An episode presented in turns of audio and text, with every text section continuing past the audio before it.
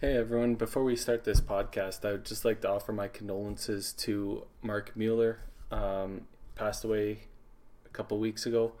Um, he was a huge part of the bowling community and we miss him and we wish his family the best. And bo- the bowling family is a very tight community, and uh, his passing definitely hits us um, where it hurts. So um, just thought I would offer our condolences before we start this podcast. Thanks. Hey, welcome everybody to Five Pin Universe's twenty-fifth podcast. Uh, I'm your host, Kerry Kreitz. We have the usuals, Adam Weber, Tim Wiseman, and Dexter. And special guest for the twenty-fifth anniversary, Greg DeGrazia from Thunder Bay, Ontario. You guys don't understand how much he had to beg we... to get on, but we, we brought him on. We made sure to wait for this monumental moment yeah, to get him yeah, on. He, he's it. very deserving, yeah. Absolutely. Mitch was busy.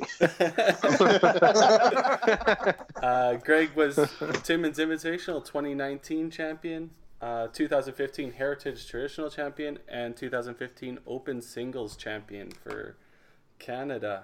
Um, actually, we'll we'll start on that. The Open Nationals was just a few weeks ago. Um, Greg DeGrazia was Uh, undefeated going into his last match of the round robin. Um, pretty cool to see. You don't see uh, in the men's division a guy going undefeated for that, at least that many games. It was seventeen and one, right, Greg? Yeah, seventeen and one. Yeah, pretty crazy. All, all at anchor, I'm assuming, too? Yeah, I played anchor the whole tournament. Yeah, yeah. It's ridiculous. And then I ran into Adam Weber. Sorry, Who's sorry, dude. uh, I guess one of the notes we should hit on, um, Alberta men's won gold, Alberta ladies won gold, and um, Alberta lady bronze. Yeah, Alberta mixed got bronze. Who won the mixed division? Uh, Quebec. Quebec. Quebec, yeah. Absolutely. And then Adam won singles. And ladies was? Yes. Megan Calcano. How does it feel, Adam, to be uh, win back-to-back Open National Golds? Ah, pretty phenomenal. It's uh, it, quite difficult in, in the singles side of it after the first two days. Uh, honestly thought Max had a kind of insurmountable uh, lead there going into the final day. And I... Uh, kind of came out flying at him uh, through four thirty-five to start, and uh, gained about two twenty or two thirty on him uh, that first game, and uh, just kind of kept the momentum. He had a pr- pretty struggling day, un- unfortunately, uh, but uh, was able to get that top seed and got really lucky in the final against him. Uh, a big barn burner, like two oh seven, two oh one or something in the final. So I'm sure that was real good for the, uh, the viewership. Uh, but I know Uh, the uh, the ladies' side was definitely much more competitive. Uh, Megan shot really, really well. Uh, I believe uh, Sam Sitar also uh, shot really well uh, in the early stages of that to, to, to get to the finals. So um, very, very deserving uh, champions on both sides, to be honest. Um, yeah, just watching on some of the live feeds, uh, some of the competition was obviously going to be top-notch since it's a national, um but we were fortunate enough to see uh probably a national record on the quickest pull. is is uh, fortunate really the right word for that? Well, for the viewers it was. Yeah. maybe, maybe not so much for myself, but if people didn't watch it, it's still on uh Facebook, you can look it up, but uh, there was a pull it from Northern Ontario. Um, you could tell the, the bowler was very nervous. Uh, not not sure if the, the pull should have been that early, but uh, definitely something that people were talking about after, that's for sure. Yeah, he probably could have used a couple more frames. Oh, that's a tough situation, right? Was it his first time in that situation? Mm-hmm. Yeah, first time I'm bowling any national event. Um, yeah. I don't know if he's had any prior, even provincial competition. I think he's bowled Y B C, um, bowled zones. That, that's about it. Holy. So, Yeah, I, I totally understand being nervous. Hopefully it doesn't deter him, but yeah, it's uh, it's it's not often you get to see that situation. No. Uh, for, for for the listeners out there, it was two balls. He had two balls went, and got yanked. He went so, deuce, and then the other deuce. But Phil came in and, oh. and he cleaned it up. So cleaned it up. So, yeah. Still fifteen. Eh? Yeah, I mean. Actually, I, I can't believe how many deuces I saw out there. Marcus Borkowski must have had about a dozen. Yeah. Oh, at least. Oh, he was all Always over the place. Too, right? It was big, big, big scores. Uh, but yeah, a, a ton there. I, I saw way more than I would have ever expected. Uh, mm-hmm. Since the, uh, the the Galaxy Lanes were. Uh, we're definitely extremely dry, uh, so you can understand, you know, balls kind of getting away a little bit there. But uh, I, I saw him throwing quite a few over Scottsdale too, which were pretty greased up. So that's mm-hmm. just tough timing. No, the approaches were just terrible. That's why. I blame not it on consistent. The approaches. Yeah, yeah, not consistent. Lane, lane five almost. Line. Yeah. Hey now. uh, lane five of Scottsdale tried to kill a couple of people. Oh yeah, ter- I stuck there ter- a couple times. Terrible approach. Yeah. I guess at the end of the day, it shows we're all human. It happens at the highest level too. Yeah. I think uh, I think Adam's win gives him the first three-time champion ever in singles. I don't think there's a three-time champ. Looking at the uh, stats book. No, there, there's one other um, out of uh, Newfoundland. Uh, what's that gentleman's name? Not Terry Blake? Terry Blake. Okay. Yeah, so Terry Terry has three. Um, there's uh, there's only one other male who had won back-to-back. Uh, gentleman of Ontario. Her first name was Jim. I uh, can't remember the last name. And then uh, Jennifer uh, Marshall-Smith on the, the ladies' side uh, mm-hmm. also had back-to-back. Does that mean no retirement for you? Still trying. now, now I got to go take down Masters with you guys. Yeah, yeah, looking forward to that. That'll be a good time. Triple gold. I can't can't imagine there's too many out there, so it's uh, it's an opportunity that definitely motivates not only myself but hopefully my team to, to keep going too. Oh, we're gonna do it for the team. We're not gonna do it for you. No, I I agree.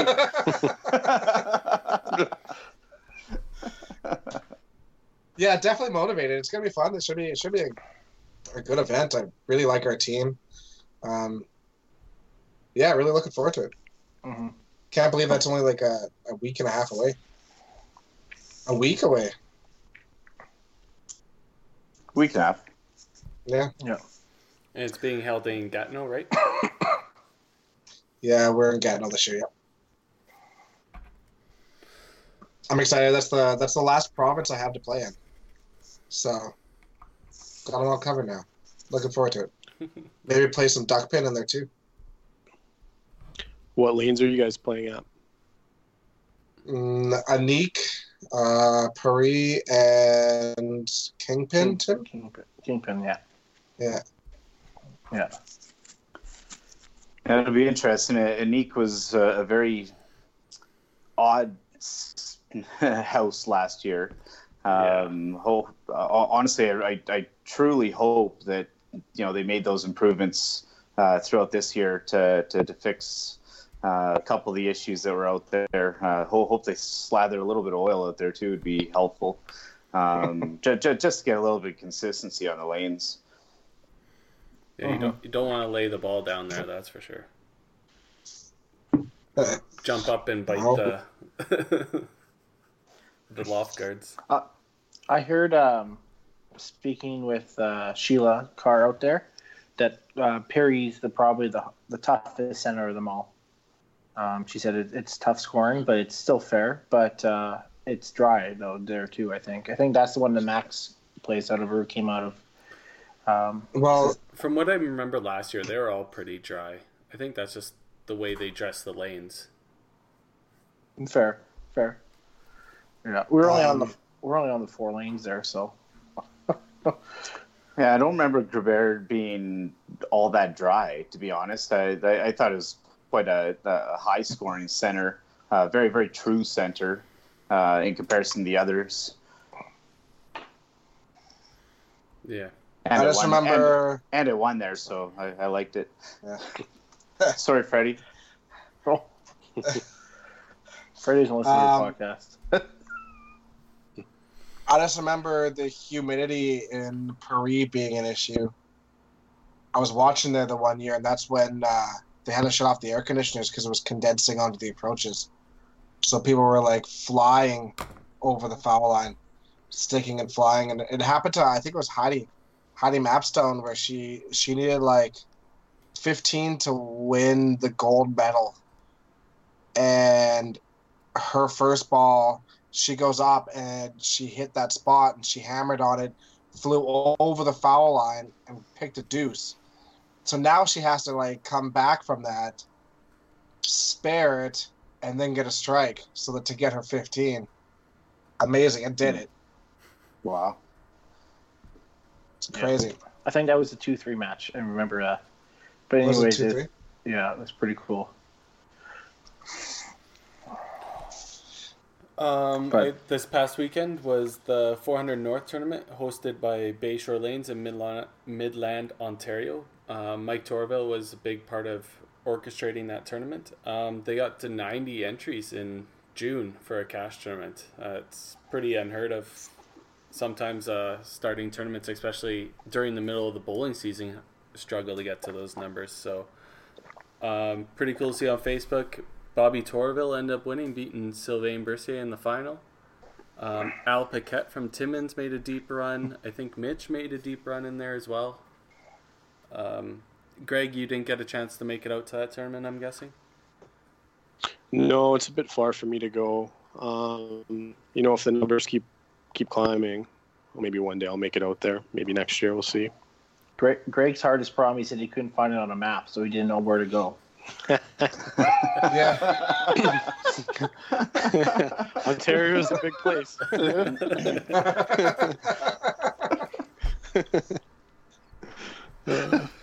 Yeah.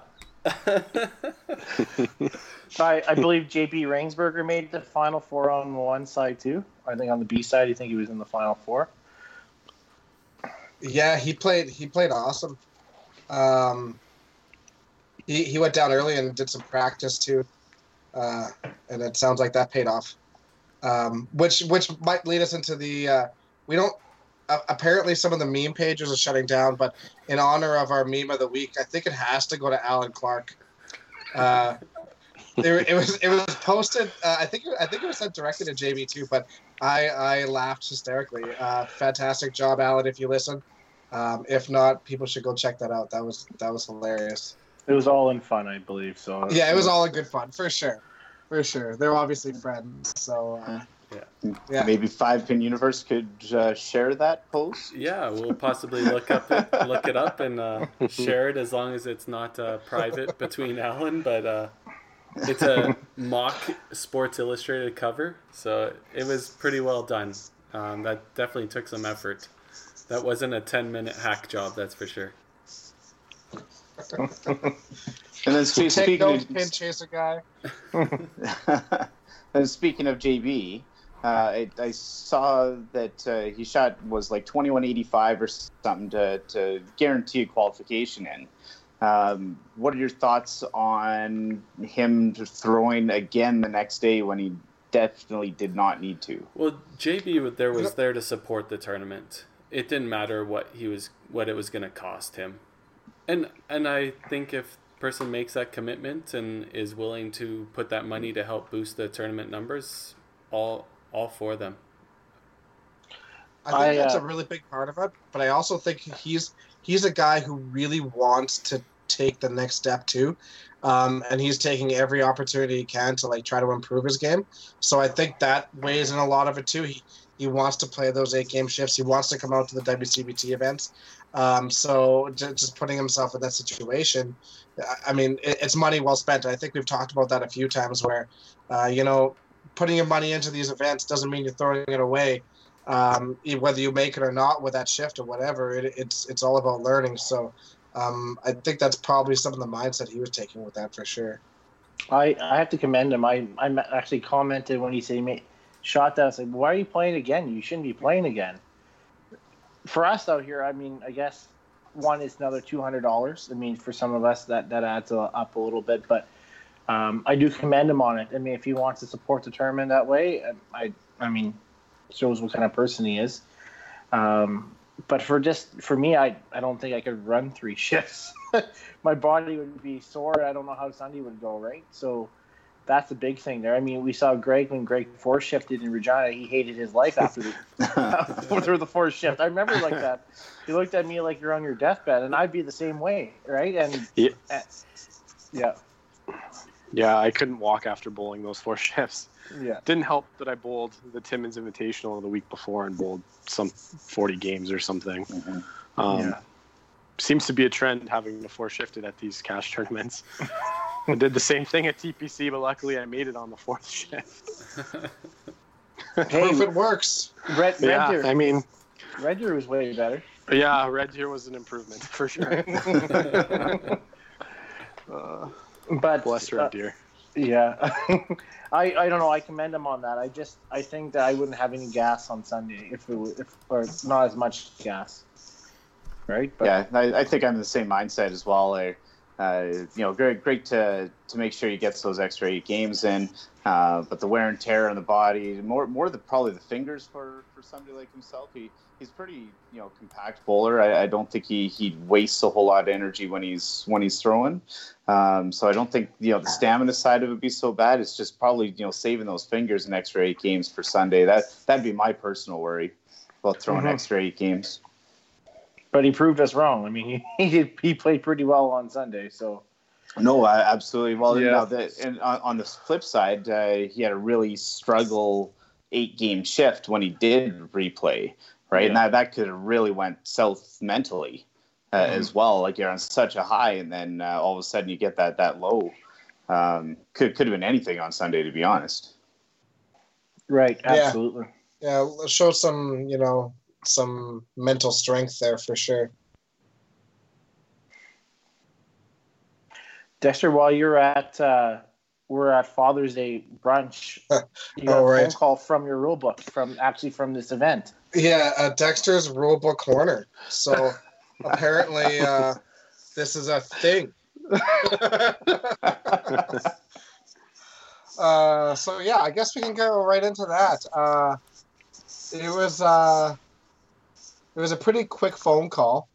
Um, the question was, was uh, said bowler was going up to bowl, and in his approach, uh, the pin chaser in the back put a stick down into the pit to knock out a bowling ball. Um, so it was moving around in the back, and uh, and and the, the question was whether like does the bowler get an opportunity to rethrow? Um, the answer is no. Uh, I mean, it's no different than a pin chaser walking out in the back or anything like that. Um, as long as the machine doesn't cycle or the pin doesn't move or anything like that, it doesn't doesn't come in contact with the bowling ball or the pin or anything like that. Um, that that is a live shot. It's not a dead ball at all. So, um, yeah, really quick conversation, but. Uh, I laughed when I got the phone call.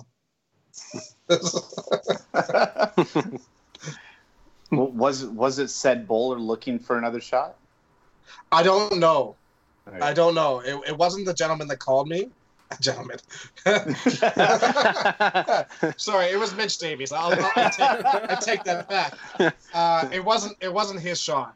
So, um, and and it was called correctly. Uh, so I think it was just confirmation more than anything, but uh, yeah, yeah, it didn't sound like the other guy was looking for it, so just wanted to make sure, I guess.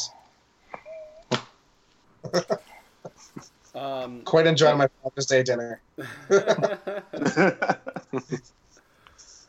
So I guess that's one thing that happened during Open Nationals too. The C five introduced their Hall of Fame class. Of two thousand nineteen, was it, Tim? That's correct, yes. If you wouldn't mind uh, taking was... over this segment, since you are part of the board and... Well, I'm just I'm I'm just a representative of our province, but uh, it was pretty cool, to be honest with you. Um, we didn't know how it would go over, and it was really awesome seeing all the people that were elected this year were able to make it. So we had nine ladies and one man in in the uh, inaugural induction of the of the players, and then we had uh, three coaches and two builders. And unfortunately, the one builder couldn't make it because she's uh, her health concerns are not so well. But um, really incredible. I, I didn't. It was really awesome seeing the bios. Uh, I didn't really hit home to us, I don't think, Adam or or any of you guys that were there, until I think the Champions Room. They were they brought them in there, have a few drinks with us. We got to socialize. We got to you know uh, you know greet them and you know congratulate them on everything. And just seeing everybody in that room and uh, seeing actually Lynn Howell absolutely break down in tears when he saw Dallas Turner. Uh, coming with her walker was absolutely, you never, I never, never saw that emotion. And uh, really cool that uh, somebody like Doug Mosdale from B C uh, wasn't part of the inaugural induction, but he was out there, and it just seemed like the old group was back. They kind of had that, that kind of, I don't know, that little swagger or whatever. Bruce was there, Lynn was there, Diane came out. Um, so that's on top of my head because I don't have that list. Uh, maybe Dexter can pull it up on the C five website, but we had uh, we had for for bowlers, we had Helene Gomer from Quebec. Uh, we had Karen, Karen Armstrong, Ar- Karen Armstrong from Manitoba, Sandy Cockhill Anderson uh, from Manitoba as well, Chris Monchak um, from Manitoba. And well, those three ladies were phenomenal Winnipeg bowlers for so many long years. Uh, Natalie Trudel from Quebec, Bruce Mortar, the only male bowler, and that's from Alberta. Uh, Connie Ward from Southern Ontario, Alyssa Spark from Saskatoon, Diane Violini, and then finally Barb McLaughlin and Hamilton from Northern and Southern Ontario. Uh, the coaches were Dallas Turner from Winnipeg, and she was the one who coached the many ladies teams that did, were so dominant. Uh, we had Dan LaMarche from Quebec and our very own Lynn Howell from Edmonton that was there. And our builders uh, were Sheila Carr, uh, who I didn't know until being going to meetings. She's been an executive since the eighties. So uh, I didn't know she was around that much and did all that work. And then uh, finally Shirley Bird. And Shirley Bird from Saskatoon, she was uh, one of the creators of who created the uh, I P, the Interprovincials. But unfortunately, her health is not doing so well. So they we were inducted with the founding father or the inventor, Tommy Ryan, with the other five founding fathers from last year. So uh, pretty cool. Um, and then uh, it got some people talking and uh, piqued some interest on on who's next, or they want to know who's next and they want to see who gets in. So there's a little bit more of a, I know for sure Adam is working hard to get a part of the Hall of Fame. And I think a lot of us are maybe wanted to know how to get in, but Um, so basically, if we talked about it before, it's based off of medals. Um, so gold, uh, silver, bronze, and uh, all-star medals. It also includes participation with a maximum of ten, and then you get points for that. Um, but in a huge spreadsheet, you have your single stats, you have your singles um, frames played, you have your averages, then you have your team team averages, you have your team points. Uh, sorry, your sorry, individual points, your win percentage, your average, all that kind of stuff, all lumped into a formula. So it's pretty in-depth, and uh, it's pretty cool. So uh, I just got the email today. Four four players will be inducted yearly, um, or up to four, I'd say. And then you have uh, two coaches and one builder uh, per year. So are they putting um, an age limit to the players, Tim? I don't know. I don't honestly. I don't think. I see. I I was torn. I was looking at it um, when I first when I first got the original uh, list of bowlers way back before we even did the the top. No, this is me personally speaking, right? I, I saw a couple younger bowlers on there, and I thought, man, I, I does this make them a Hall of Fame?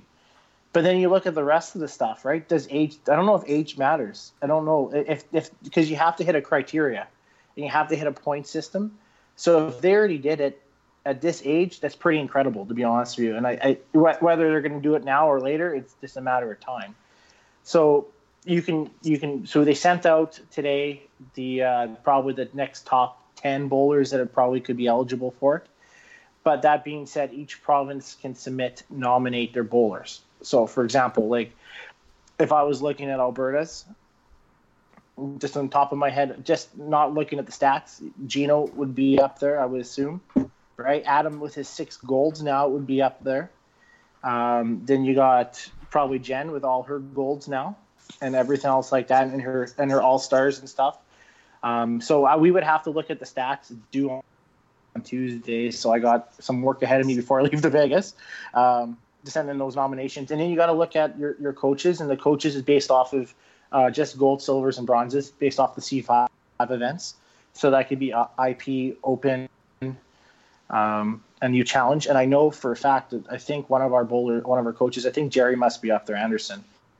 She's coached a lot over the many years, and I think she would probably be pretty close up there. Um, and then you then you have to look at builders. I mean, for Alberta, and there's so, there's so many builders out in so many provinces, and I really hope, because um, I don't know a lot of of them outside Alberta. Even in Alberta, there's so many people that b- beyond our ages, right? I really hope they do their, their homework on it, because um, I can think on top of my head there's many, but I mean Don Sim from Alberta, you know, you got Frank Clark who did a lot of the technical stuff, um, but even going down, there's the guy who made the rule book. I don't even know his name, but you know, he deserves to be have a like a nomination because he created that. That take a long time, and there's so many other people out there that I hope they just do their homework, I guess you can say, and put that forward. The the builders is tough because builders is based off nominations, right? Uh, at least the other stuff has criteria on it. All right, so if that all makes sense, and with my rambling. Yeah, that was the most logical I think I've heard you talk in years. almost, almost scripted. Now, what what what an absolutely phenomenal idea from from the Canadian Five Pin. Um, the uh, the the the class that, that went in as kind of the the initial uh, players from, from this year, I, I was extremely thrilled to be there for it. Um, some of the names that were there are just they're they're legendary in our sport. Um, you know, having a chance to, to speak with most of them throughout the week as well. Uh, a lot of them came out um, for for a little bit longer. Um, you know, for for. Myself, you know, my, my personal legend is Bruce. Like my, my my like he's my hero in the sport, and to hear his voice for like three days and behind, mm-hmm. you know, cheering our team on and singles yeah. and stuff like that. Like it's uh, yeah. absolutely phenomenal. I had a couple of real good conversations with uh, Chris Monchak and um, and, and uh, uh, Karen Armstrong as well. Yeah, uh, just you know, uh, some of these people that, that I really haven't seen for, for quite a while as well, or at least had a good conversation with. So, uh, what what a phenomenal idea! I commend the C five, uh, commend the C five also for um, allowing those people to come to um, uh, to the Champions Room uh, as well, and, and kind of give them that, that little bit extra due uh, that they, they all deserve. And uh, yeah, no, definitely looking forward to seeing how. how the whole process works in the near future. Uh, my my worry for uh, for the Hall of Fame is to kind of dilute it um, mm-hmm. by adding maybe too many people every year. Um, I, I do love the criteria aspect of it, uh, which is definitely different than, say, the top one hundred that was basically nominations and, and all that, which uh, I, I never truly understood why they did it brutal. Way back then. Yeah. Um, I, I'm interested to see when they do the next add to something like that, or what the next step is. Um, mm.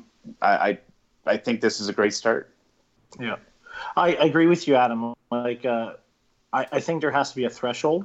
I think there has to be maybe, I don't know. And this is something we've talked about when I've been part of the governance committee. It was, um, was okay. So are we doing up to four per year?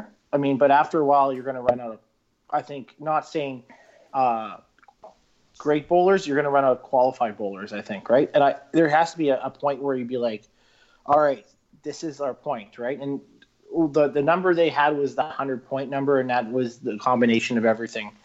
Um, before, uh, I think, not this Nationals or the last Nationals, I think there was twenty-two or twenty-three people above it. Um Now, whether they hit, I said, do you want, well, maybe do they hit the one hundred and, and they are become Hall of Fame or become eligible for it? Right? I don't know. I don't know. Right? I, biggest thing, all of a sudden, we're going through all these people and maybe, maybe not saying they're not good bowlers, but maybe they're not Hall of Fame bowlers, right? Um, it all depends on, on your, I guess, on how, what you believe in, right? And, uh, or what your term of Hall of Fame is, right? And I, yeah. Yeah, well, just um, kind of what you were saying, like, there was only twenty-two people I'd be technically qualified in one hundred points. You do that, you do four people for ten years, that's forty people. You're not going to ha- you're not you're going to run out of people no. to nominate. No, but, but, but that's but, but that's the great thing about the wording up to four. Yeah. It means you, you don't you don't have to do four. No, that's right? Right, that's what I mean. Like you, you don't yeah. definitely don't want to maximize that because like Adam said, do you all of a sudden you start, I wouldn't say mm-hmm. dilute it, because probably everybody that's nominated for that Hall of Fame is definitely a great player. It just, yeah. do you want to have all of a sudden one hundred Hall of Famers in ten years or in twenty years? Like, right. Yeah.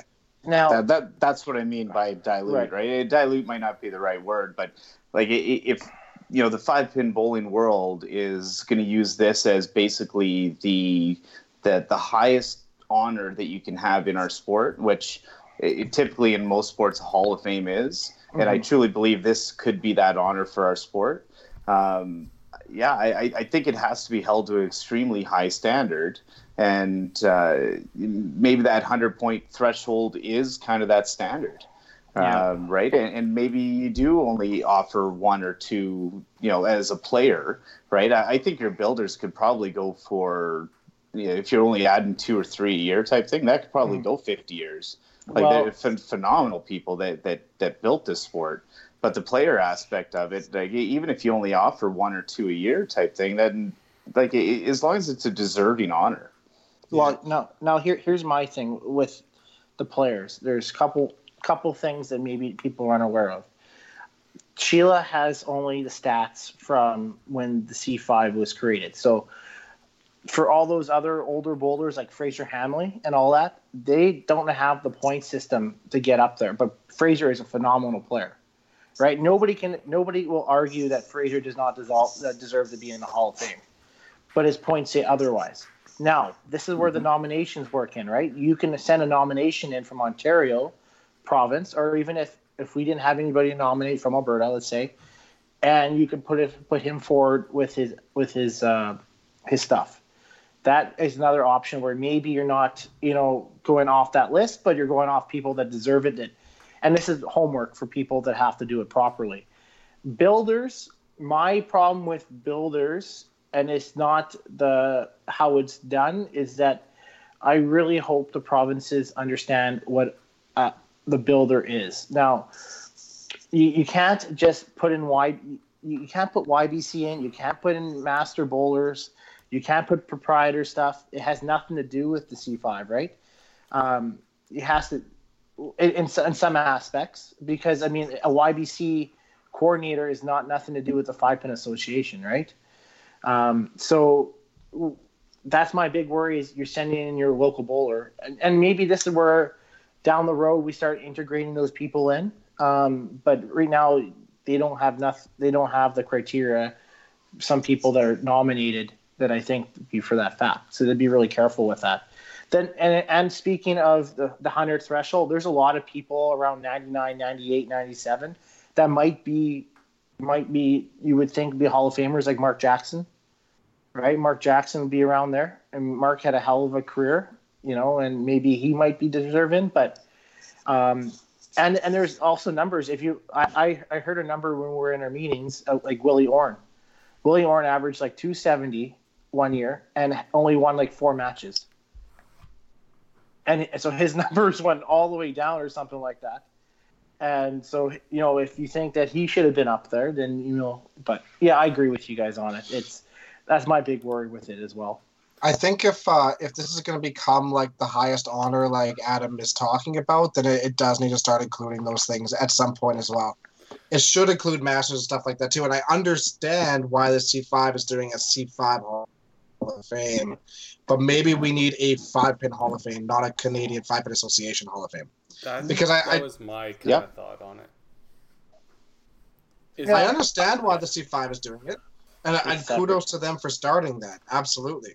But, I mean, the Hockey Hall of Fame includes, you know, all the, you know, Olympic yeah, it, golds and, you know, World Junior golds and all that stuff, right? So, um, I think long term, if you want yeah. a true Hall of Fame, it it should include that stuff as well. It, it it didn't at the beginning, but as time went on, they did it, right? So, um, yeah, yeah I, I agree with you. I, I don't know. I don't. I think definitely Masters needs to be a part of it. I, I have a hard time, other than the coaching and maybe the building aspect, uh, from from Bowl Canada aspect. I don't. I don't see. I can't see a, a player coming from from their events, because there isn't really an event from. Uh, unless unless you go back and you include T S N's, you know, T S N, C B C, uh, stuff like that. I think should maybe be included. Um, but other than that, they don't really have a. At the moment, anyways, a, a top caliber, you know, sort yeah. of event. Yeah, it. I think it's just tough, especially for C five, just to say C five events for their Hall of Fame um, makes a lot of sense. But if you're trying to make a Canadian Hall of Fame, there's a lot of players that don't play the Open or don't play Masters, so, but they are definitely worthy of a Hall of Fame title, like Fraser Hamley. Like, that is... That's something that if they're going to do like a Canadian Hall of Fame, somebody has to be looking into that, because there, uh, there's plenty of players I know that don't play the Open, and t- for them never to be even thought of because they don't reach the points unless they get nominated by their province or their association is kind of a an oversight almost. But mm, I, yeah. I definitely like I, the idea, that's for sure. I definitely think... Uh... I think the W C B T should be in a Hall of Fame. Just that, and I, I and I, I think there's plenty of I think there's plenty of uh, things down the road where you can probably do something like that. I I tend to agree with that too, actually. I think it'll just have to come to a big committee that that kind of is dedicated to looking at at all those facets and then making those decisions. Yeah. Uh, get get yeah. five or five or seven members uh, all across Canada. So you know the, the the those people that are really integrated into the community um, have some of those old school contacts who who do you know have all those old records. I I think the biggest thing that challenges our sport is the lack of stats, their historical stats. Um, Like it, it, it, it boggles my mind that these are not everywhere in every province on every website. Um, I don't know. There, there, there's so much history out there. It's uh, just a matter of, of putting the time towards it. So that's um, that's one thing. Tim or Adam or Dexter, any of you guys that were there, um, did they happen to video the induction? They they try to. And the Sheraton uh, had a problem with it or something. They had a problem of them videoing their own. Not, no, no. The Sheraton that they, they wouldn't like let them log in on their Wi-Fi or something right, like that. Right, they didn't have to live stream it though. They could have just videoed it for later. You probably you probably are correct there. I I had a few gins in me, so I didn't end up doing it. Uh, I I truly hope somebody did. Because that, that would be a yeah. missed opportunity. Yeah. Yeah. I don't I'm know. Sure I'm sure somebody had. did. Yeah. I, I'd I'd be shocked if it's not out there somewhere. Greg was yelling at me during it rudely, so I. I, I, I uh, over, the, um, he got on over, the over podcast. The podcast so. Over the podcast. Yeah. He said you. I said not to bring that up on here. There was, there were, you know, at Nationals, it was really cool because we got to talk to a lot of people that listened to the podcast. So thank you all for listening. Um, we got to hear from a lot of people who would be interested on the podcast. And ten out of ten, the most butthurt was the guy on the podcast. uh. And openly admitted, butthurt. Yeah. Might have used that term. No, loosely, loosely, very loosely. uh, uh, yeah, no, uh, yeah, that'd be awesome. I, I couldn't believe like uh, John Walsh listens to it. Uh, I didn't. I couldn't believe John does, and I know a bunch of the Maritimers from uh, New Brunswick and Nova Scotia do. And I was like, I, I don't. What else are you guys doing? Like, don't you have better things to do than listen to us? Okay. But I guess they enjoy. So, uh, so the, the funniest story for all of this, we were uh, we were going into the banquet, and uh, uh, I was trading shirts with somebody because uh, I think it was Varian. Varian wanted to trade shirts, so I had brought a shirt down to uh, to the banquet, and uh, um, Kathy Langlois came running up to me, full full tilt, right after she had traded shirts with Tim. So now she's got a Tim Wiseman shirt in her sack, in her head, and it's like, she's like, "Do you want to trade shirts?" I'm like, "What? What? Like, do you want to trade shirts?" It's like, "What are you? What are you talking about? You have one already." He's, she's like, "No, no, you're the better one. I want your shirt." So, so, so, so I took Tim's shirt and traded it to Varian, which is also funny in the history of things. And, but but Kathy swore me to secrecy. Um, and then I was like, "No, but I gotta say something." She's like, "On podcast? So here you are, Kathy." Thanks for the story. So, uh, Kathy, when are you moving home? and, and, sorry, guys, just to get back to the uh, the Hall of Fame stuff, I, I also wanted to give a huge shout out to uh, To, to the Manitoba uh, Five Pin as well for those stories that they put out. Uh, those videos, if you guys haven't watched yes. them yet, they're absolutely phenomenal. Uh, had a chance to watch the one on uh, Karen as well as Sandy. Uh, phenomenal job, guys. I believe that's Ken Wilson, I think. Yeah, I believe, I believe so as well. But just, just the, the, the whole group that, uh, that that put their time and efforts into those, absolutely yeah. incredible. Thank you. And where are they, they posting those, Adam? Uh, I believe it's on the Manitoba Five. They, they've been shared around uh, quite a bit, which is really nice. But the Five um, Pin Universe has been sharing them. Um, I think Ken Wilson should be in charge of their their like media out in in, uh, in Manitoba. He's been doing phenomenal stuff lately. So yeah, yeah, they were really well done. Speaking of Manitoba, uh, Ryan O'Callaghan also mentioned to us on Wednesday when we were down there, he's like, "Oh, you guys are here, no podcast?" Yeah, I got, I, got a, I got a text message this week being like, "Oh, you guys win a national championship and you guys are too good to do a podcast now." pretty, pretty funny. Pretty funny. I just can't believe Varian has my shirt. well, I, I have. Like, I'm sure he can. Whoa! Still can't win on Sunday. uh, so, oh, Greg, uh, we'll move on to the segment for our guest. Uh, who's your bowling mentor? This is gonna sound really corny, but it's actually my dad. Oh, really? Everybody yeah. else. yeah, um, if it wasn't for him, I definitely wouldn't be as good of a bowler as I am. Um, when I was like three, four, five years old, he'd always take me to the bowling alley, and I'd watch him bowl. And then he, when he was done league, like I'd throw for an hour or so. Like he would sometimes pick me up from school on my lunch break, take me practicing. So, and uh, he's been on T S N, like. Yeah, if, like I said, it was if it wasn't for him, I definitely wouldn't be, you know, as successful in bowling as I have been. So now, now your grandpa was just as good a bowler too, wasn't he? Yeah, unfortunately, I never, I wasn't around to see him in his prime. So, mm-hmm. but hmm. uh, yeah. What's your favorite tournament? Uh, favorite tournament, favorite W C B. W C B T tournament no, probably. Oh, I got you. I got you. Never mind. Uh, would be um, Red Deer um, for obvious reasons. um, I usually do pretty well there.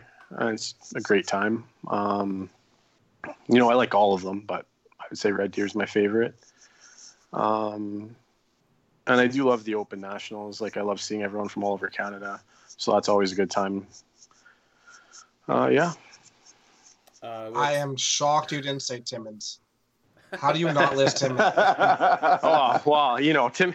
I definitely love Timmins too. I hope you've got your. Uh, I hope you've got your next shift prepaid already. Otherwise, you're not getting in now. So. Oh, I know. Yeah, like the next day, I had to pre-book all three shifts. Yeah. Too bad they don't have four. Yeah. It's like your personal well, luckily, A T M. Yeah. Yeah, I need to do well in Timmins to foot the bill for all my W C B T shifts. I definitely lost half my winnings in Regina. A lot of people lost the, most of their winnings in Regina. Yeah. Uh, what, what's been your toughest match? Toughest match. Uh, it's hard to think of. Um, I've had quite a few tough matches. Um, I'll start with my most memorable one. I remember when I was um, seventeen, I was playing the Scottsdale Classic uh, mm. the year that I won it. Um, I remember playing Mike Warren. I don't know if it was like the round of eights or fours, but I remember shooting ten eighty-nine to his nine sixty-five or whatever, and he was not happy with me. um, yeah, that's pretty memorable. Surprised it wasn't the final. Yeah. My, my, uh, Mike, another... you, Mike, you like seconds. Yeah. um, that same tournament, I ended up winning the final match by one pin against Bob Herman. Um, I can't even, it's so long ago now, I can't remember what it came down to, if I finished or he finished. But yeah, it was like eight forty-four to eight forty-three triple, I believe. I think he hung the um, corner or something like that. I probably just blacked out, to be honest. that,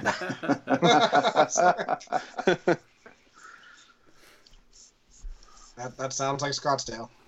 Yeah. Yeah, there's a few blackouts there.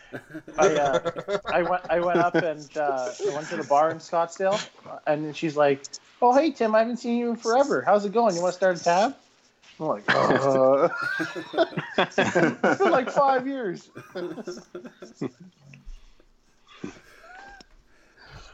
um, so what bowling equipment do you use, Greg?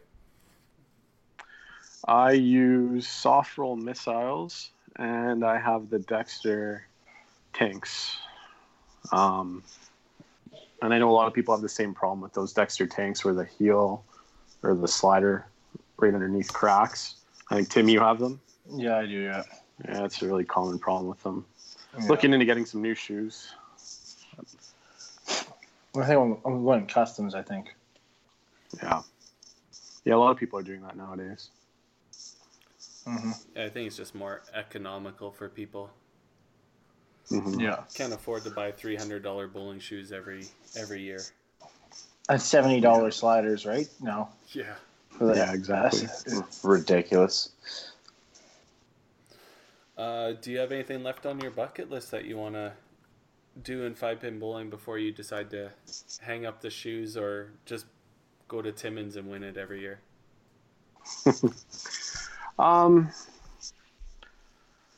yeah, I'd like to eventually start playing Masters again. Um, I don't play Masters right now. It's just, um, doesn't make sense for me, but you know, if things change, I'd like to definitely get back into that. Um, it always, uh, it's no fun watching the stats. It'd be a lot more fun to be there. So hopefully I'll get back into that. I'd like to maybe try and win a singles title through Masters or, you know, a team title there. But definitely chasing the team gold at uh, Open Nationals. I think I've played on the team the last nine years. So still hungry for that gold medal. You guys have gotten really close a lot of times. So. Yeah, yeah. So hopefully one day. um, I guess this is a question that was sent to me a couple weeks ago.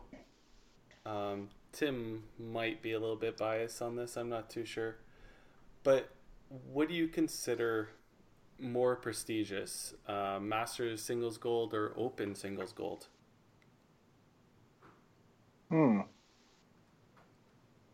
Well, I'll I'll I'll speak of this first.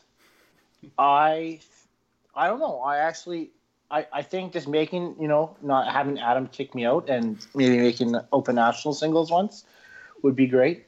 I, I think for us out of Alberta, I think it's harder. I think just winning the singles title of Alberta, I think that's pretty incredible as it is already. I mean, Masters is tough for us and the Open's tough for us. Either way you look at it, I think. I think uh, Masters Nationals for singles, I think is – you're going to have your quality bowler always be at the top, I think. Um, and I, I, I think the Open Singles sometimes can be a crapshoot, I think, a little bit. Right? You're going to have your strong, you know, like I think it depends on, on the on how it works out, right? But I I, I don't know. I, I I I think Open Singles would be, I think, tougher for me um, or be more for us. I think it'd be There's Master Singles. It's tough to get out of the province, and I feel honored to be a Master Single again. But I, I, I just look across the provinces, and I see the participation in Master Singles or Masters for tournament. Um, like when B C only has ten people, or you know, Saskatchewan has seven or eight. You know, it it doesn't it doesn't seem as much of a value to me. Um, on a national scale as it is, I think more of a provincial scale and it's more value to me. It, if that makes sense. I just, I, I, I find it tougher to, I'm not saying that the bowlers, I mean, I could come in seventh so as match play. I don't know. Right. I mean, just, it all depends, but I, I think Open Singles is tougher. I think just way more variables. I, I tend to agree with um, at least in Alberta. Uh, and I need to reiterate that at least in Alberta, but I don't know. You you have to be. We have we have some really really unbelievably difficult zones to make teams. It's hard to make a team in Edmonton. It's hard to make a team in Calgary. You know, um, Central. Absolutely, it's hard to make a team in Central, even a mixed team. Um, and then, uh, but but then from there. You, Sorry. From there, you have to you have to play so well to be in the top three, and then you have to be so well to be in the top five at, at provincials, um, and then again at nationals. It's just it's just there's so many times you have to be so on top of your game right away for to, to be a national champion in the Open, um, and there's no throwaways. You know, you, you you can't you have a bad tournament for the Open. You're not in that situation. Whereas Masters, at least provincially, you have a bad tournament, you you, you can still throw it away, right? So, um, I don't know. I tend to I tend to agree that the Open is, um, even though Masters, you, you are generally facing a lot of the very very upper end of all the bowlers. But I I think that just having to go through those extra steps and being on top of your game immediately, um, I think the Open's tougher. I also think, you know, Maritimes are not part of it. I mean, you don't have P I, you don't have Nova Scotia, right? And and uh, yeah, you don't you don't face a John Walsh, right? You don't face somebody from like Freddie Toffenmayer or somebody out of the out of Masters on that. Yeah. We're hoping that changes, yeah. though. Yeah, we're yeah. hoping that yeah. changes. So yeah, yeah. Well, di- difficult question. To to be honest, I, I've had the opportunity to play both. Um, I, I think that your your guys' points are, are extremely valid. I I definitely think at the Masters national level, I, I think it's it, it's probably a difficult, more difficult task to win uh, a Masters national uh, singles title. Uh, to get through the provincial levels of the Open, I believe, is much tougher. Um, and uh, get to a national. Uh, I, I think there's probably a good two thirds that have a, an extremely realistic chance of, of going all the way, um, with a, a couple kind of unknown players uh, that uh, that could easily run through. Um, everybody has earned their spot to get there, um, so you never take anybody lightly by any means. Um, but I, I think the Masters national title at the national level is diff, more difficult to, to probably win. And you, and you also have, uh, if you do get the top three, uh, you end up playing a best two out of three, yeah. right? So um, a bit, bit of a different format. If you get plow plow crazy in a, a singles match, uh, you're probably not getting through. You, you might get lucky in a Masters and come back and win the next two matches. Mm-hmm. Greg? Um, well, I don't play Masters. I played it once. Um, it's uh, a lot different in Northern Ontario how we run it, um, which is part of the reason why I don't play it. Um, so we do three tournaments. Um, we do like a Master Bantam, Midwinter, and I think it's Master Junior. And each zone um, bowls their tournament in their own center wherever they live. So someone in Timmins is bowling all three uh, tournaments in Timmins, whereas here in Thunder Bay, I'd have to bowl one at each center. And I don't know if you guys were at um, Masters Nationals last year. I'm sure, you know, like Galaxy Lanes is pretty tough. It's definitely no Timmins. Um, so uh, provincially, it's I just find it's not it's not representative of who should actually win um, to go to Masters Nationals. Um, but I agree with Adam, like once you're there, I think it'd be harder to win, uh, the title. Like it's match play. Um, you could run, you could, you know, run into guys who are hot. Whereas it opens, if you're bowling well, you're likely going to win. Like you're going to get that top seed and you're going to have to be beat twice. Um, it'd also be nice to see, like you said, the Maritime provinces part- participate in Masters. Um, yeah, so I mean, I guess it's how you view it. Yeah, for sure. Um, I think they're equal. Well, here, let, let, let...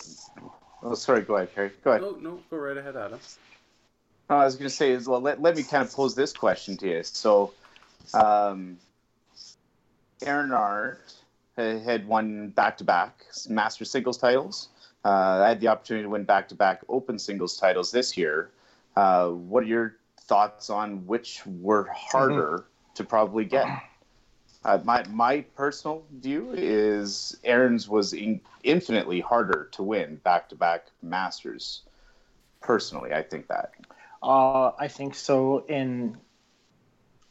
I think so in the province we're in.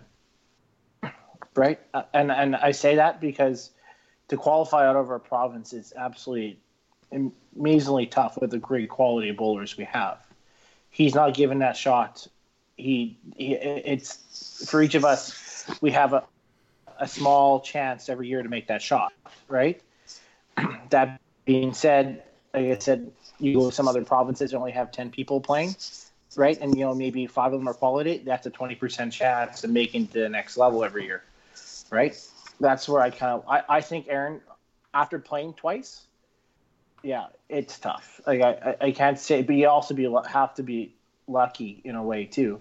I faced, you know, Mike McNamara for two straight years, and I think I was six and zero against him. And I averaged three forty. And then I, I couldn't, I, I couldn't beat Jeff uh, Stevens, and my life depended on me. Right? It just, it, I think it's luck in a way that way too. Just right person, right time. Match play. Yeah. I don't know. It's a good question. I think I do think you're right with that with Aaron though. Yeah, I guess the way I look at it, I think they're they're both equally tough. And like you guys all pointed out great um, examples of each way why one would be tougher than the other. Um, but I think the question was more like what would you feel better winning? The Open Singles or the Master Singles? More prestigious, right? And I, I think my personal opinion is, from my viewpoint, the Masters. Um, just because, like, like you said, out of our province, it's, it's it's extremely tough to get even onto the team, if not making the singles. Um, and then taking down a national field of the best player out of that province, albeit it may be only ten players that they competed against. But it's probably ten extremely tough players. Um, where where the Open, you could be third out of your zone in Alberta, and then you could have a hot ten games and get the top seed, and you have to be beaten twice. Like It always it, ha- it, it happens. always happens. We all know that. But I think your options to get out of the province are a lot better through the Open, and then going into it's not match play. You just you continually throw games to keep boosting your number. Um, I don't know. I guess that's just the way I look at it. I think the Masters just seems more prestigious in the end. But don't get me wrong. If I went my whole whole career and never made a Masters singles, but I made one Open Singles, I'd be over the moon about it. That's for sure. But I agree with you. I'm just happy with one. I don't. I don't know yeah. how Adam feels with, with four, but I'm just happy with one. Yeah. very what... very fortunate is how I feel. Yeah. Uh, any other topics you guys got? Well, I, I got a question for Greg. Yeah. I guess yeah. kind of, kind of, kind of along the lines of, you know, the, the, the guest questions and everything as well. Uh, you, you've been around this game forever. Uh, you played extremely high level forever. Um, what would you like to see as an improvement in our sport? Hmm. That's a tough one. um. Just um, probably more like, I mean, we're doing well with the coverage now, like W C B T live streams, and then they're live streaming the Opens. But it, I, I found it was like a big hit to lose T S N. Like, we don't have that anymore. I would just like to see it, like, you know, thrive more, um, more coverage, get it out there more. Um, I think we're on the right track. But yeah, just make it, you know, I'd like to see numbers improve. You know, I love this game. I just don't want to see it die. So maybe just more coverage to, like, try and get the numbers up.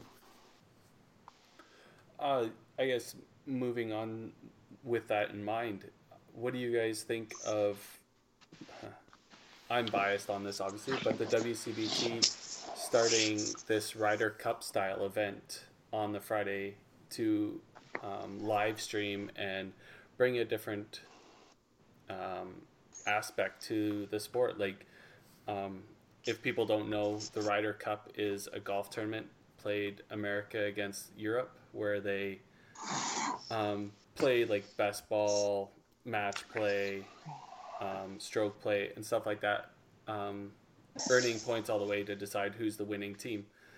Do you guys feel that something like this can work, or more of a gimmick, I guess? Tell you what, it worth a shot. I'm pretty excited to play it. I think it'd be a lot of fun. Um, I know Greg can make it because, well, because of the travel, it doesn't make any sense for him to come all the way out there. Um, mm-hmm. But I, I'm I'm excited for it.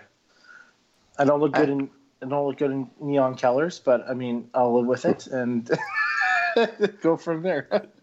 I, like I, I think there is a, like a small gimmicky factor to it, but it, it it's true event and it's true players, right? So they, they these are literally the best that have been on tour, um, or or you, you know top thirty on tour. You, you can have two teams built on those those teams. Um, the the events should be a lot of fun.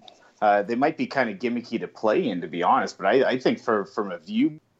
point of a viewership, uh, I think it's going to be exciting. Um, I, I hope the the coverage side of the live stream uh, really brings out, you know, some of the event. I, I hope some of the character of the players comes out, uh, because I, I definitely feel that could be a bit of an issue in a, a singles match where people are just throwing balls, right? I I I, I think there's so much good that can come out of this uh, as a bit of a side event to uh, to the Tour Championship.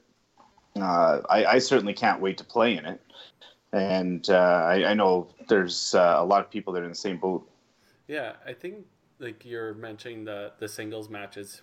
Um, they the W C B T is incorporating a few of them, but I think having nine other guys and your captains behind you cheering on those matches. It's not like you're out there by yourself kind of thing. I think that's gonna keep uh, invested interest in every shot, right?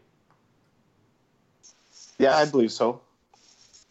Yeah, I, I, I can't wait to see the full format, and uh, the, I, you know, I, I've seen some of the uh, some of the captains' names that are out there, and um, you know, so some legendary, you know, members of, of the the Western Canadian community here at bowling, and uh, yeah, I I, I I don't get excited about bowling events too often. And when this first came up in one of our previous podcasts as a as a thought to, to change that that uh, pins game format, uh, it instantly became very, very excited to to see how it all plays out. It's just something know, different I'm... and unique, and just something that's never been done before. So why why don't we do it? I'm really looking forward to it. I think it's going to be lots of fun. Is it gimmicky? No, I'm, I I don't know. Like why, why? I don't know. No different than going to the ten pin and having like just a, you know, a plastic ball event. You know, is it gimmicky? No, it's a, it's just a different sort of scenario. But um, yeah, I think it's going to be. I think it's going to be a lot of fun. I, I want to know who's on my team. I want to know when I get picked. Make sure I see if I get picked before Tim. When, when does all that happen? Uh, once all the names are finalized and captains are finalized. Okay. It's very... Are we talking like a, like a week before oh, type no. scenario? No. This, hopefully by middle of July, we will know all the situations because we have to order shirts and everything like that, right? Okay. Yeah.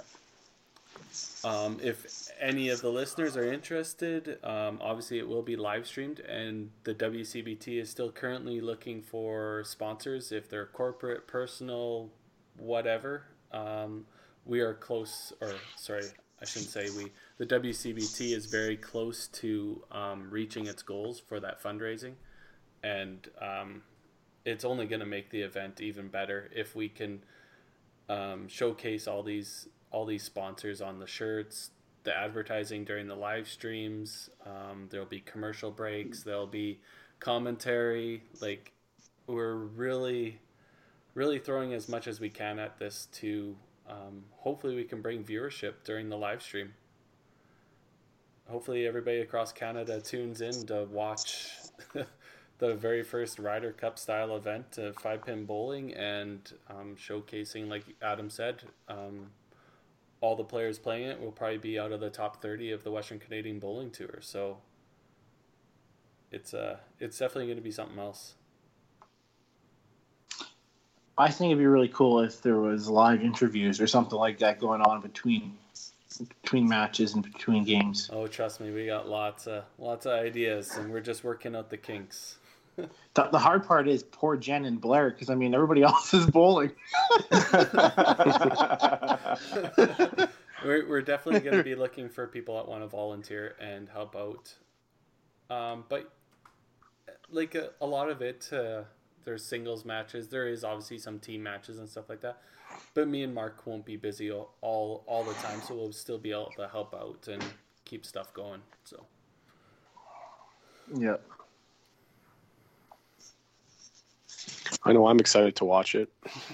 I wish I lived closer so I could be there. Yeah, no doubt. If only we could find some way for it to be monetary, um, that would make sense for you, you and Mitch and um, Brett Hendrickson and a lot of those guys that were close, if not into the top twenty and stuff like that, to make the trip out, right? Mm-hmm. Yeah, I mean, if it, you know, financially, if it made sense, I'd be there in a heartbeat. Yeah. Now, Carrie, you can you can let people know that the main event, there is money to be had. Oh, yeah. You know, there is. Um, it's obviously yeah. growing every year. Like, um, what is it, three years ago, our prize pool was roughly around six thousand dollars. Uh, last year, it was ten thousand dollars. This year, it's over eleven thousand dollars. And, like, the winner could be walking away with, like, five thousand five hundred dollars. And the minimum they're walking away with is three grand, right? It's it's getting to the point that it's almost um, worth it just to show up and take the risk, right? Like, it's it's a free entry for the ones that qualify, and um, the very first match you can you can walk away with three four hundred dollars, and yeah, you might lose, but it's still three four hundred dollars. Mm-hmm. Yeah. One in twelve shot for three grand. Yep. Yep. without an entry fee. And a chance to be showcased on a video platform that you never know might be the next T S N, the next C B C, right? Mm-hmm. Um, and and the inclusion of the, the rider format if it uh, takes off year over year, and you know it's yeah. uh, it, it just just getting your game out there for, for people to see. It's I don't know. It, it's it's one of those kind of semi life changing kind of moments for, for some of these, you know, the younger players especially, right? First time they kind of get out there in the in the world, and then all of a sudden, um, you know, the next W C B T event, you know, you've got a couple extra guys coming up, talk to you, hey, how's it going? Hey, great match out there. Uh, carried yourself well, and then all, yeah. all of a sudden they, your confidence grows, right? It's it, it it's a it's really it's, it's a jumping board mm-hmm. um, for for some of these players that. It's an opportunity you really can't not take. Yeah. Adam, I, I can sit. Curtis Dunas, prime example. Yeah, yeah, there, right? yeah, absolutely. Yeah, national national champ, right? And I, I think him. He actually said when he played this, he was obviously nervous, like all of us. You know, you get that adrenaline rush a little bit when you walk down there and the camera's on you. But he actually watched the video and he changed his style a little bit because. He said, I was I was throwing the wrong area, I was throwing the ball wrong, and I worked on over the summer to get that that back, right? So, pretty cool. Yeah. Um, me being fortunate to be in the first two years and getting a chance to play in it again this year, I my whole whole season is just working up to get onto this, the Tour Championship, right? I'm, yeah, it's nice to bring home money, maybe hopefully a title during the W C B T, but I want to I want to take down that Tour Championship. That's something that nobody else can take away from you. That's um, only two other people, or I guess three three other people have, have their name on that trophy. So, um, yeah, I don't know. I and maybe it's because I'm a part of it and helped develop it, but I, I think it's it's something it's cool. to be won. Yeah. How many how many players played this year on tour? Different players. Different players. Not including members, right? Yeah, um, a ton, a ton. It was. It was you ridiculous. mean ju- just members? Is that what you mean, Tim? No, just or in general. Mean... There, there, there's, oh. there's a lot. Of, there's a lot of variables out there, right? The points, you know, and yeah. with those other non-members in there, and there's members in there. Taking it, points there's away. A, yeah. There's a ton of different variables out there that makes it, you know, memorable. Yeah, yeah. Like, yeah. Um, I think people would be really surprised over the last. Four years, I think there was over three hundred thirty different individuals that have competed in these four events, and for only seventy, I do believe it was seventy-two of them to be members, and more than more than half of those people play at least two tournaments. Um, maybe it's just not financially feasible for them to show up in August to play the t- the tour final, but. I just I don't understand how people aren't becoming members um, for a shot to win win that extra trophy, and with the more membership, the, the prize money just keeps going up, right? I think it's just a matter of time. It it it, it really is going to, I think, kind of blow up in in a, in the best possible way. Uh, we we kind of see it growing and growing and growing. I just have a feeling at some point it's just going to explode. Right, and then all of a sudden, you know, that, that membership goes up to, you know, one twenty or so, or something like that, right? Yeah. It's there, there. There's too much good out there, and, and promotion of this sport, promotion of the players. It's there, there's too much uh, not to be a part of this, uh, it, even as a non-bowler to be a part of it, right? Anybody who wants to see this this sport grow, especially in the Western Canadian side of it. Uh, now we're getting all the, the you know high quality players from Eastern Canada. Uh, it's just a matter of time till it's feasible for maybe some of the Maritimers to come down, or uh, maybe we get a couple guys from Northwest Territories popping down for an event or two. It's just mm-hmm. it, it's only going to keep growing. And uh, again, you know, I'll, I'll commend you know Five Pin Universe. I'll commend W C B T for for all the efforts, uh, all, all the individual tour stops. Um, You know, th- this doesn't happen without you guys. And, uh, you know, as as somebody like myself who's who's benefited from uh, not necessarily being on boards um, or, or being a part of a, a whole lot of the tournament committees, but still being able to play in some of these events, um, you know, the, thank you. Yeah, it definitely doesn't. Um, it doesn't become what it is without the proprietors and everything. And just look, like Timmins Invitational is growing every year.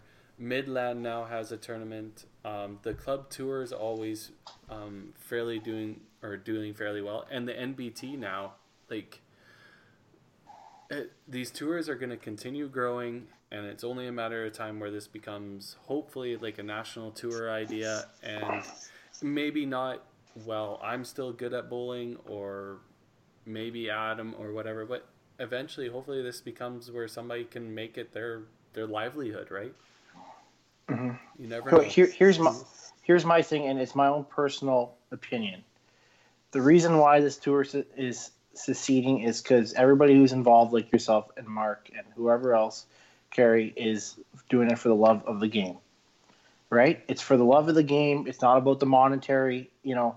Um, as in get, getting money from running the tour, not anything like this.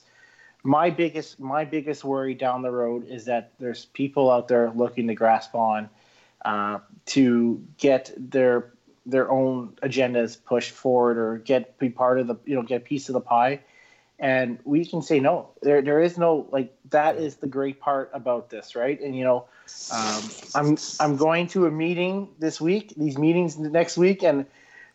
I, I feel our uneasiness always going to these meetings because you never know what you're going to get out of them, right?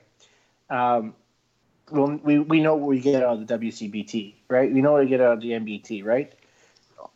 It's it's always there. There's no no no political red tape, so yeah, that's what I that's what I enjoy. Yeah, I think uh, I'm sure pretty much everybody knows, but yeah, like the W C B T doesn't take a penny of this. This all goes back to the bowlers, the membership, um, the advertising, everything goes back out. It's, nobody gets a cut of any money. Um, and that was the whole point of starting it, right? Let's, let's put the money back into where it deserves to be and start promoting the sport that, like Greg said, lost T S N, lost C B Cs. Um, and the sport was, was declining, and hopefully with us doing this, the professional side turns around and brings the numbers back up inside the bowling centers, right? Absolutely. Yeah. And I think ever since the W C B T started, like the tournament numbers are just going up, like to over two hundred entries in a tournament, like consistently. I've been bowl- yeah, like it's it's pretty good right now. Yeah, yeah. yeah when you when you can get two hundred players show up, and a lot of them at least two or or not two hundred players, two hundred entries, you're getting one hundred thirty players to show up, and a lot of those guys two shift it, three shift it. The local players not so much, but that's what the the tour was built for, the touring players, right? That's what the championship's for. It's for the guys that go around and support all all the events and put their money where their mouth is to try and showcase mm-hmm. how good they are, right? Do you, do you feel do you feel it's sort of like the U S Open in a way, or like, you know, or something like that? And in, in, in terms of your pros are going to be there, right? But a lot of your casual amateur players are trying to make that field just to play with the pros or have that chance of glory, right? And I, that's so, sort of what I feel, especially when I go to T P C. And Mark Miller is always talking about his local players and having spots for them, right? And, you know, that's why this is the top forty, right? Just to get them into that experience or that thing, right? And well, I, I know there's yeah. certain bowlers out there who say, you know, I made that cut that one time, and we're like, well, we made the cut, you know, like mm-hmm. how many times, right? But that being said, that means probably more to them than us making a cut ever, right? So I, th- I think it helps where, like you said, these touring pros are playing in a league in that center or with the locals or whatever, and they're talking to the locals, and they're like, well, you should try out, and there's these satellite mm-hmm. events or these one ball events that these local players can win. They get their chance to go play in it, and they get a taste of what's what's going on in these events. Like um, Heritage is a prime example. They hold one ball events for their uh, their leagues to get qualifying spots, and a lot of local players, they come up to myself or Gino or Eric, and they're talking about the Heritage Traditional, even though it's six months down the road, four months down the road, right? It's something they look forward to, and um, I wouldn't say maybe it is a fever. It's starting to catch on. A lot of people are getting that, that hankering to play, and that I love that part of it. Yeah, it's pretty cool. We go down Thursday nights, and all our local, you know, laners are out there asking, "Hey, how'd you guys do?" Like Bill McDermott, like he, they they all show up for the invitationals now. They all know who's playing, who's not, right? So, um, pretty cool. Well, it helps having all these little satellites too, right? Where you can get in for, you know, forty bucks, right? And uh, it, it not only just on the scratch side, but uh, the P O A side, right? So you, at least you're offering that to, you know, two or three extra players every single shift, and then all of a sudden you got an extra ten entries. Number one, you're building the, the, the numbers to the event, which is phenomenal, right? But you're also allowing some of these maybe fringe players to have a bit of a taste and, and try to get to that next level as well. It's it's phenomenal. Yeah. Uh-huh. Yeah, exactly. All right. Um, well, Greg, I'd like to thank you for finally coming on. We've asked you twenty-five times, and you finally said yes. Such a good guy. Wow. Well, thanks for having me. Well, all, well, we all we saw was his forehead, but that's okay.